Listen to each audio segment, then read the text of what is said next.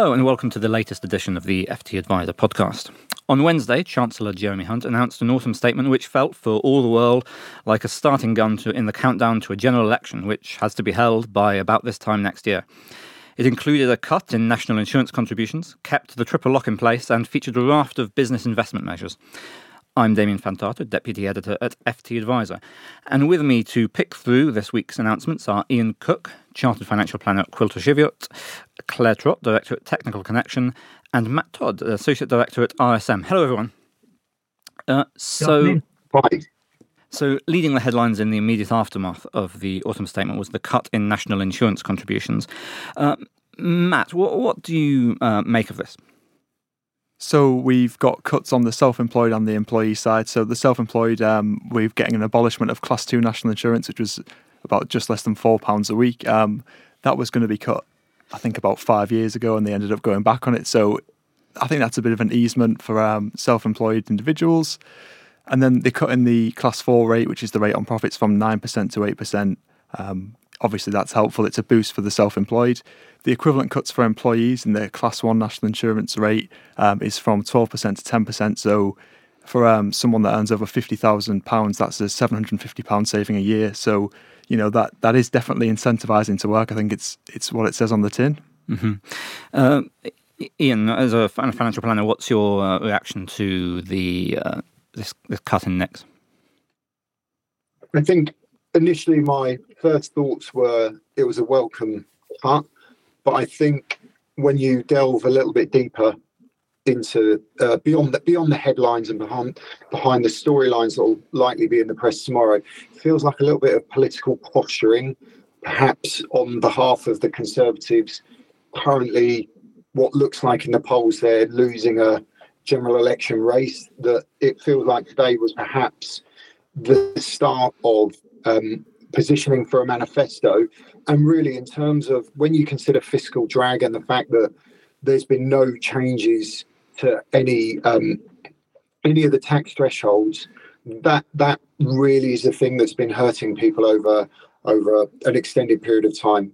Whilst very much welcoming the changes, I do feel that it isn't going to make a huge amount of difference to those that have seen their gas and electric bills triple over the last 12, 24 months. So, in real terms, I don't think it's going to make a huge difference, but a very welcome change all the same. Mm-hmm. Claire, what do you think?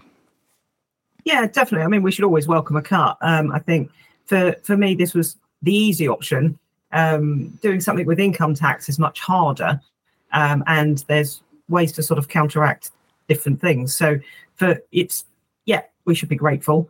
Um, but actually, I would have expected there to be um, something more for employers as well, um, especially as we've seen the increase in the um, national minimum wage.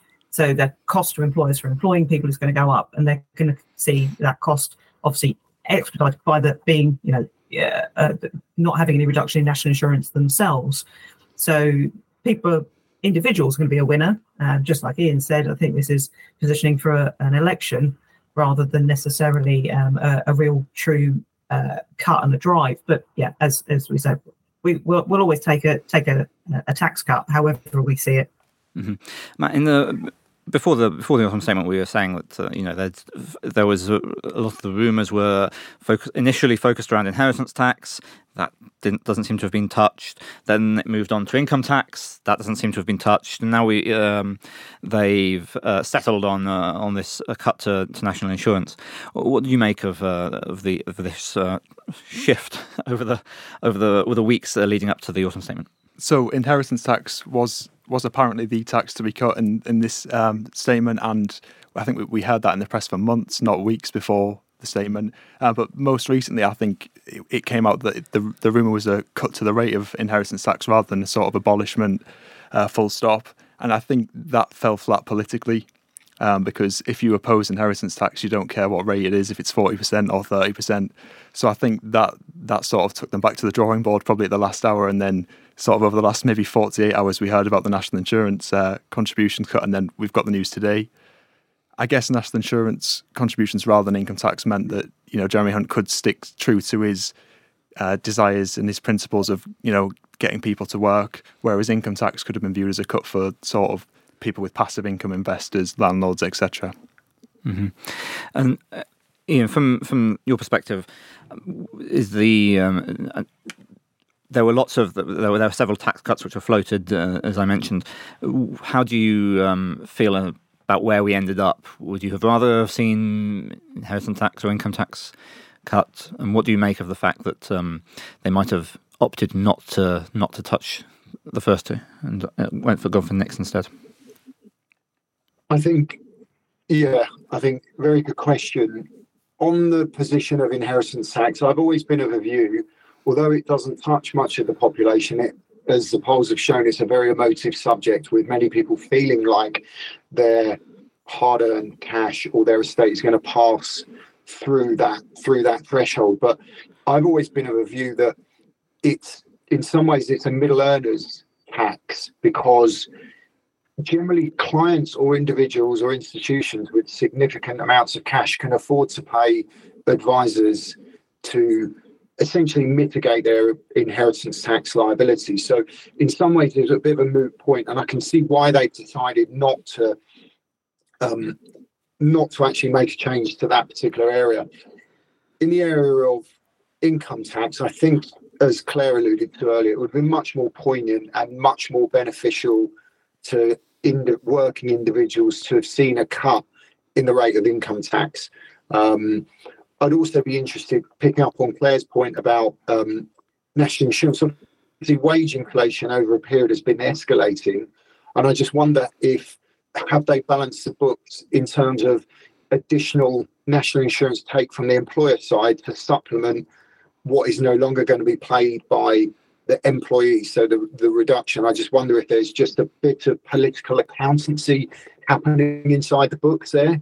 Um, but again, without seeing the data, it would be very, very hard to, to comment. But always a cut to income tax would have been preferential for sure. Mm. Do you agree?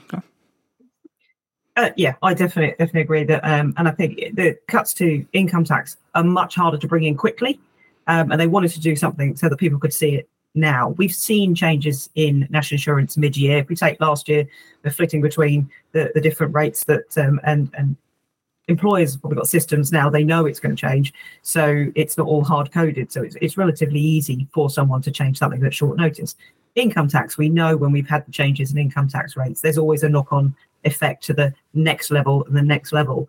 Um, I would have really have liked to seen an increase in the personal allowance. But we know that because of the changes that they made in March, with uh, bringing down the 45% tax band to the top of the 60% tax band, then um, if you increase the personal allowance, then you've got the issue with the 60% tax band. So you'd have to change all of them in essence to to to make it work. Otherwise, you end up with these weird numbers.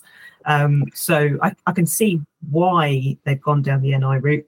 Um, I'm not surprised about the, the, the IHT. I think it was leaked to see how everyone felt about it, um, and it, it, wasn't getting the, the same traction that they probably hope it would get. And they probably thought actually we can get a bigger bang for our buck by doing something different.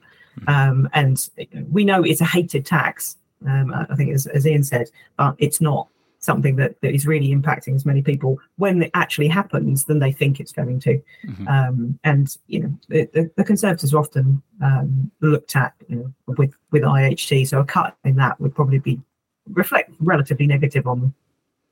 Mm-hmm. Yes, as you alluded to, the, the NICs cut is being expedited to, to January rather than April, which is one of the uh, one of the factors which make uh, made a few commentators suggest that uh, we're going to get an election in spring. Um, Matt, what do you think about what um, the points that Claire just made? What, what's your reaction? So, I'm a little bit. I, I, think you know the inheritance tax. I think it did fall flat politically. I think stamp duty land tax was also mentioned. I think that sort of falls flat politically because how often does the average person pay stamp duty land tax? mm-hmm. not very often. I think, although Jeremy Hunt didn't mention it in his speech, there has been some ISA reforms and there's some finer details come out about that now. Um, and that's going to be more important given we've got the ongoing fiscal drag and the sort of reduction in tax allowances like the dividend allowance on the horizon.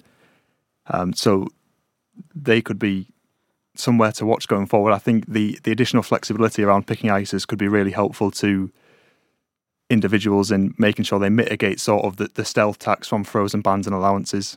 Mm-hmm. Yeah. So just to say with you, Matt, you mentioned fiscal, you and Ian have both mentioned fiscal drag, and you've mentioned some of the, the, div- changes to the dividend allowance. Jeremy Hunt was making a big show about the fact that how he was a tax cutting tax cutting chancellor. Do you how do you see um, people as being in a, in a, in a particularly in a much better position after the sixth of January when this NICs cut will come in as, as to how they were before? I don't suppose so. I mean, Ian mentioned sort of energy bills and, you know, the NICs cut for an individual, so someone that's earning up to the higher rates of the full national insurance main rate band, the maximum cut for employees is £754 a year. And for the self employed, it's half of that, but then they also stop paying class two. So we're talking about a few hundred pounds a person, which obviously, if, if you're earning over the 50k, then you definitely take it. But it's not really touching the sides. And I think this, this fiscal dragon, the stealth tax, if you have got a pay rise and you're now an, you're a higher rate or additional rate taxpayer, any further pay rise you get, you're going to be paying the highest rates of tax. And the NICS rate has only changed the main band, so that's not touching the top. Um, you, you, know, you're just paying you're paying a higher burden of tax now overall. Mm-hmm. And you mentioned the self-employed there. Obviously, um, the, some of the, obviously announced um, let me just remind me, he abolished it, didn't he? Abolished the class two. Abolished the class two, that's right. Yeah. And you mentioned the self-employed there, and he abolished uh, class two uh, NICS for them. Uh, is that how, how sort of transformational is that likely to be for someone who's self-employed, if at all? Not particularly. I think class two was helpful to sort of the lower earning self-employed people because they could pay it voluntarily and get the sta- uh, the state pension credit, the national insurance credit. Um, but you know, at less than four pounds a week, it was a few hundred pounds a year. Mm. Um, you know, just a bit more than 200 to 300 pounds a year in tax. Um, so again, it's if you've got a self-employed person that's earning the big bucks, more than 50k or more than 100k, they're paying the 60% marginal rate plus NICs. It's not really hmm. transformative. Sure, Ian. I don't know how many of your clients are, are self-employed. Do you um, do you agree with that? I, I would tend to tend to agree. I think anything that simplifies tax or contributions for tax is is welcome. So many of our self-employed clients typically they will deal with these matters through their accountant so it's not necessarily something we would touch or even a conversation that one that one might have um, so for me the change is limited in how i'm going to structure and plan what I'm doing with clients. So I just wanted to touch on one of Matt's points as well regarding allowances or uh, in, indirectly regarding allowances, which is we're having now with the reduction in capital gains tax allowance, we're changing the way in which we plan for clients. Whereas, you know, typically before we were putting monies into, say, general investment accounts to feed ISAs over a number of years, with the fact that the capital gains tax rate has been changed from over £12,000 to six, down to three, and then the dividend allowance also being cut, we're now having to be more creative in the ways that we look after and manage clients' money. And again, what that does is we then end up moving monies into more tax efficient vehicles for the for the client. So it has a net effect of probably reducing taxation that's coming into the state as a, as a result because we're reticent to use those type of accounts where you may have said to a client well actually look deposit the money in this this account we can make 12,000 pounds in gains per year and you're just going to pay either 10 or 20% tax on the amount above that we make those clients now are encouraged to look at other vehicles mm-hmm. so sorry side side note there as opposed to directly Mm-hmm. Interesting. Um, Claire, one of the uh, other perhaps uh, flashier, if that's the right word, um, announcements, it, at least as pertains to to our sector, was the announcement of a of a of a, pot for life. Um, effectively, it gives um, people the right to stay to to ask their, a new employer to pay contributions into their existing pension pot. Um, what's your um, reaction to that? Um, I think I think it depends on which who you're viewing it as. So I think you know, as an individual, then you think that actually that's you know really good. You know, I can make sure all my money's in in one place. Um, I don't have to do transfers. Um, i can understand where it is, and I'll always just have one piece of paper to fill in when I move house. That sounds like a really good idea. But the practicalities of it might be very different. Um, and again, we're back to that cost to employers. Um, employers in some cases for their executives will pay to another pension scheme, but it's generally quite hard work to make sure that they're doing it correctly through payroll and they pay the right amount to the right people in the right month. Um, and you know, we've just gotten to the point that we're happily settled in the world of auto enrollment, um, and for it's it's relatively easy to move those new schemes. I would say it's always difficult and, and much much harder to move an old scheme because there's a lot more complexities that, that we know that you should get advice. But the new schemes that are pretty bland post 2006, moving them between one another, not difficult. Um, so pot follows member could have been an actually much easier thing to do rather than um, causing the cost and the issues to the employer to then have to pay the money across. There was a side note on that that says, um, and continue to look at bringing that in with CDC. There's there's still a lot of comments in there about CDC and, and promoting CDC. And um, I think you know, there hasn't been the uptake in that that the government probably thought there was going to be. And I think this might be another drive towards that. Um, but you know, it's it's it's just a call for evidence. It's a call for evidence that's going to take a long time to go through the motions.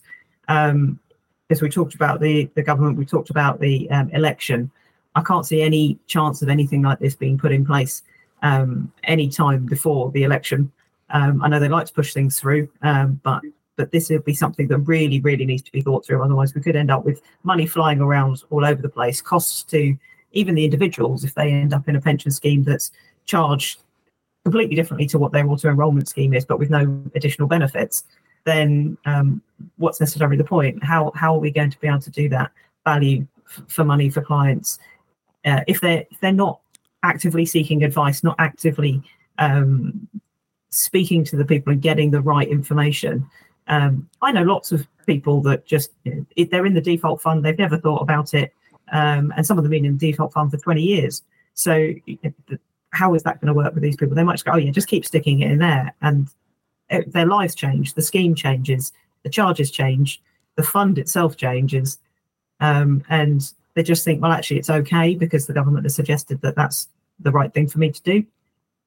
Mm-hmm. I think you know we we need we really need to actively encourage people to to take responsibility for what they're doing, where they're paying in, um, and at least with AE, we've got the employer's responsibility to make sure that it's a decent scheme, the charges are kept below a certain level, and and um, their default fund is suitable for their their client base as such, their members. So um, it's going to take a lot of work. It could work, but I think it'll be hard work and again a cost to the employers, which seems to be a, a bit of a theme that we seem to be talking about today. yeah, indeed. Um, uh, it seems the general consensus is that this uh, this is an autumn statement which was. Um, um, all, uh, all, all talk and, and no walk. Uh, a lot of sound and, and fury signifying nothing. Um, Matt, what's your? What, Damian, can I just can I just answer Claire's point please to do. Claire's point there because I think Claire, you made some excellent points there. And and personally, my my view would be I would be concerned about range of investment options that may be available. Auto enrollment's been a success largely due to employee apathy, thinking hmm. I'm just going to I'm just going to contribute because I'm auto enrolled, and actually I'm just going to forget to send the cancellation letter. But moreover, I think if anything over the last 24 months has taught us that there's clients or individuals that have been auto enrolled into schemes that have automatically lifestyle. So those individuals that have gone into the default fund, they have not engaged with the scheme, are now in funds that are potentially significantly lower than they were at the start of 2022 because those funds have automatically defaulted and purchased um, government corporate bonds over that period for the safe option for the purchase of an annuity I would have liked to have seen some reform in the form of engagement, getting employees to engage better, you know, workplace um, enrollment programs and education pro- programs. That that's where I see the value. One pot, I can understand why the government have launched it, but I'm I'm quite strong on engagement, having, you know, been party to picking up the pieces of where people have just trusted the employer or trusted the government, ended up in the default fund and been lifestyled out. um, you know, those individuals have been left to potentially accept a lower income in retirement or work for more years. Mm-hmm. Well, it, it, seems like the consensus is that this is a, an autumn statement which was a lot of uh, a lot of talk and not a huge amount of walk. Um, um, Matt, what's your? Would you agree with that? What's your takeaway? What's your overall takeaway from this autumn statement? I think I'd, I'd, I'd totally agree with that. So a lot of talk and not a lot of walks. Obviously, there was all sorts went in the press, and then we've just come out with basically for the individual perspective, it is just the national insurance contributions that is a, a considerable um, tax cut or change, and, and that's just a it's a t- twinking, a tinking of rates really rather than anything else. Although class two getting abolished is a slightly different matter, but not a significant amount really to most businesses, um, self-employed businesses. I think you know going so the the national insurance saving that arises in the basic rate band because above that you pay the normal rate of the the lower two percent rate of national insurance whether you're an employee or a self-employed individual. So individuals that are earning more than fifty thousand two hundred seventy in the UK, slightly lower figure in Scotland um, for the Scottish income tax rate, they're paying the same rate of tax. It's presumably going to be frozen tax bands and allowances, as was forecast. Um, and for them, it, it's probably all about thinking about okay, if I'm an employee, probably the only option is to go look at your pension, pension contributions, tax relief.